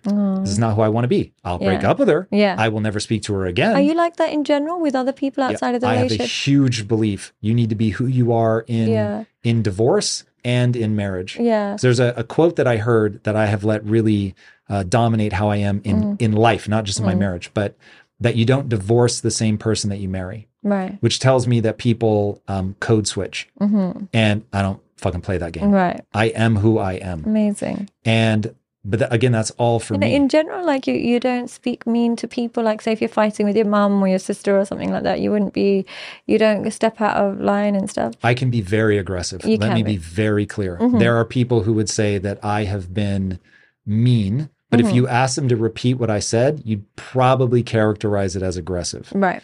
because I can be very aggressive. Mhm. And what I mean by that, because I'm not a yeller, I No. don't scream, but I will boil things down to its simplest Mm-hmm. thing. And that can often make people very uncomfortable. Right. When I'm like, so you're saying XYZ? Mhm. And when you unvarnish something, Yeah. you can make people very, very, Mhm. very uncomfortable. Okay. Um, but But in fights with Yeah. Lisa, it will never get cruel. no, never, Oh, literally never, because you can't come back from that. Yeah. And so this is why people have got to build these. You have to build your value system before you get into the relationship. Yeah. And and what advice would you give to people who can't, who get so anxious and then and they get mean and stuff like that? What do you usually tell them? That's a you problem. It, it definitely is a you problem Yeah. because there's nothing that can't be communicated effectively and calmly. If you are going uh, hostile, chances are you've picked up a fighting system from your parents that involved hurting, that involved going below the belt, and then you're bringing that into your relationship and unfortunately punishing them for a system that they didn't help create in you. So if you have that nature, try your best to work on it, but also try not to partner up with somebody who also does that because then it turns physical at some point. Yeah, Mm. that, unfortunately. that has to be completely yeah, it does. This is people have got to decide what Yeah. kind of person do you want to be. Mm. Not only think about it vaguely, write it down. Yeah. What are your values? Mhm. Like Lisa told me at the beginning of our relationship, if you ever cheat on me or beat me, I'm gone. yeah, And she was like, hard line, no second chances, Yeah. No wanna hear it. discussion, yeah, gone. yeah, And knowing how stubborn she is, that that would be that. yeah, And so I'm just like, first of all, I'm not drawn to either of those. yeah. But I was just like, okay, yep, totally understood. Okay, yeah. Um, but also, What were your t- deal breakers with her? um, I never had like Hmm. big things like that. But Yeah. cheating would be a deal breaker. If she ever cheated on me, that would be the end of the Mhm. story. Would you Um, would you say if, if she hits you, would you? If a woman hit you, would you leave? Or- No. I know, and it's unfortunate. I actually recommend men to draw a line when it comes to physical hitting, Interesting. um, but they usually don't. Well, so here's Yeah. here is um, how I would think about that. So one, I want to be very thoughtful because like that that The reason I wouldn't is I don't have an ounce of fear with my wife. Yeah. If I was scared of her Yeah. and no judgment, if I was scared of her, th- then it, it might be very different because I would not stay in a relationship where I was afraid of the other person. I have a lot of men that have physically abusive wives, yeah, that hit them and stuff. Let, and let uh, me be very yeah. clear. Hit me once doesn't mean I'm going to divorce you. Yeah, Hit me twice, we have a fucking problem. we have a problem, and it's not because, because it's I pain. we we will have talked about that shit. Yeah. And the, the thing is, it's not because of the pain. Of course, you can handle that, but there's a level of disrespect and an emotional volatility in people that hit. And um, and we almost give women a pass with it. And I can imagine once in a blue moon something she over erupted, and I can imagine a le- like a pass with that.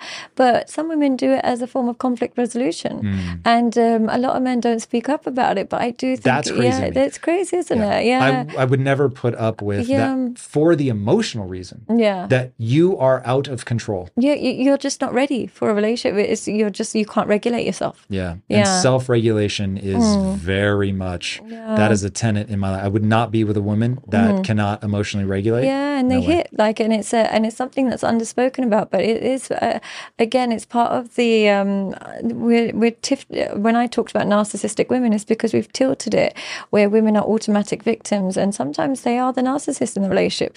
I'll always have women me- uh, come to me for therapy, and they say my ex was a narcissist, and when you l- read her story, it might be that she was cheating on her husband with a guy, and saying that the you know her husband's a narcissist, or the guy that she's cheating with is a narcissist, and their perception of what a narcissist looks like is so skewed because they're so holding on to the idea that they're a victim in the relationship. They just want to find a reason. So I do think that if you are with a woman who uses that word a lot and a woman that uses physical aggression, be mindful. Yeah, just because it doesn't hurt doesn't mean it's not a deal breaker. Yeah, Yeah. It's very interesting. Mm-hmm. People unfortunately. well, people need to pursue emotional stability. Yeah. One of the things that I think has made Lisa and I's relationship work so well is Mm-hmm. she has a slightly more masculine temperament than most women, and I have a slightly more feminine Yeah. temperament than most guys. Mhm. And so that brings us both closer to the middle, which really, really works. Yeah, Talk you to understand each other better. Very much. Mm-hmm. And we just, um, she is very emotionally regulated, does Mm-hmm. not swing wildly with um, her cycle. Yeah. And so it makes her far more predictable Yeah. for me. Um, and then yeah, I'm hyper communicative. I'm very Mm-hmm. in touch with my emotions. I have no problem speaking about my insecurities. Yeah, Uh, so things like that Amazing. certainly help. But one thing you've been very clear about is that people selection is really everything. How do we get selection right? Um, unfortunately, and it's sometimes things that are out of their control, but one good indicator is um, their upbringing. And that doesn't mean it has to be perfect, but there is an element of some stability, some level of emotional stability. Now, when it's totally, totally chaotic, unfortunately, your, your, and I always say to men that your competition is not other men, it's her childhood. If it's totally chaotic, no matter how much stability you provide her, she'll find it very, very difficult to settle into that uh, stable relationship. But if there was some, of course, there's ups and downs. Very few people escape childhood without some trauma. But if it was on the whole, she understood that love existed and, you know, uh, connection was always there, what will happen is she'll appreciate those things about you. But when it's so chaotic, unfortunately, there's so much work to undo. And if she hasn't started it, you can't finish it. So I, I recommend that looking for uh, somebody with some level of emotional regulation is really important. Um, but the other thing about selection is recognizing your what you consider a deal breaker. If I consider sexual promiscuity a deal breaker, and I'm with a partner who's really addicted to pornography, really wants to experiment, so on and so forth, there's nothing, no amount of love I can give them that will change their core needs and desires. And I shouldn't expect that. I shouldn't expect him to contort himself to fit my needs. So you look at what your deal breakers are. Now, if she or he is displaying them, don't be narcissistic enough to think that your love is enough to undo it. Unfortunately, they're allowed to do be the person they want to be. You're allowed to be the person you want to be. But almost watching all the red flags and going for it anyway is masochism. You're going to end up, uh, you know, uh, micromanaging. You're going to end up like holding them by the throat, getting them to behave when really they should be allowed to be the person that they showed you they were from the beginning. So selecting according to your own deal breakers is really important. If somebody had a bad childhood, are they just damaged goods? No, no, they're definitely not damaged goods. But one thing I would say is we underestimate the impact, particularly about the person that comes from the, uh, a damaged childhood. They seem to think that it's fine, it's not. It's, uh, uh, but, but if they recognize that they have areas to work on and they have abandonment wounds, they are easy to be with. But if there's somebody who's in denial about that and genuinely believe that you're the cause of their emotional pain, unfortunately, no matter what you do, that emotional pain, that wound that predates you, is always going to be inflamed and they're always going to blame and expect you to soothe them. So it's always good to be with somebody who, might, even if they've got a damaged childhood, recognizes that damage, that then you're onto a healthy relationship. How do you advise people to identify and deal with their insecurities? Um, recognize that are you having a disproportionate reaction to the event? If, for example, my partner hasn't replied to my message and I'm starting to get really panicked and really angry and so and so and really hostile, I'm having a disproportionate reaction. So that's an insight into there's an insecurity there. I'm making assumptions and I'm causing myself emotional pain. So where how you recognize it is your disproportionate reaction, and then how you cope with it is either soothing yourself or communicating with your partner and letting them know that you're having a disproportionate reaction and allowing them to soothe you. But just simply reacting to your emotions and then expecting and causing more chaos is only going to exasperate your existing insecurities, unfortunately. Mm. And that's why having a healthy partner is so important because they recognize that you have these issues and they offer you soothing. But having an avoidant partner will see that your insecurities as a you problem and then just not want anything to do with your issues. And then you end up just driving yourself insane. So it's very difficult.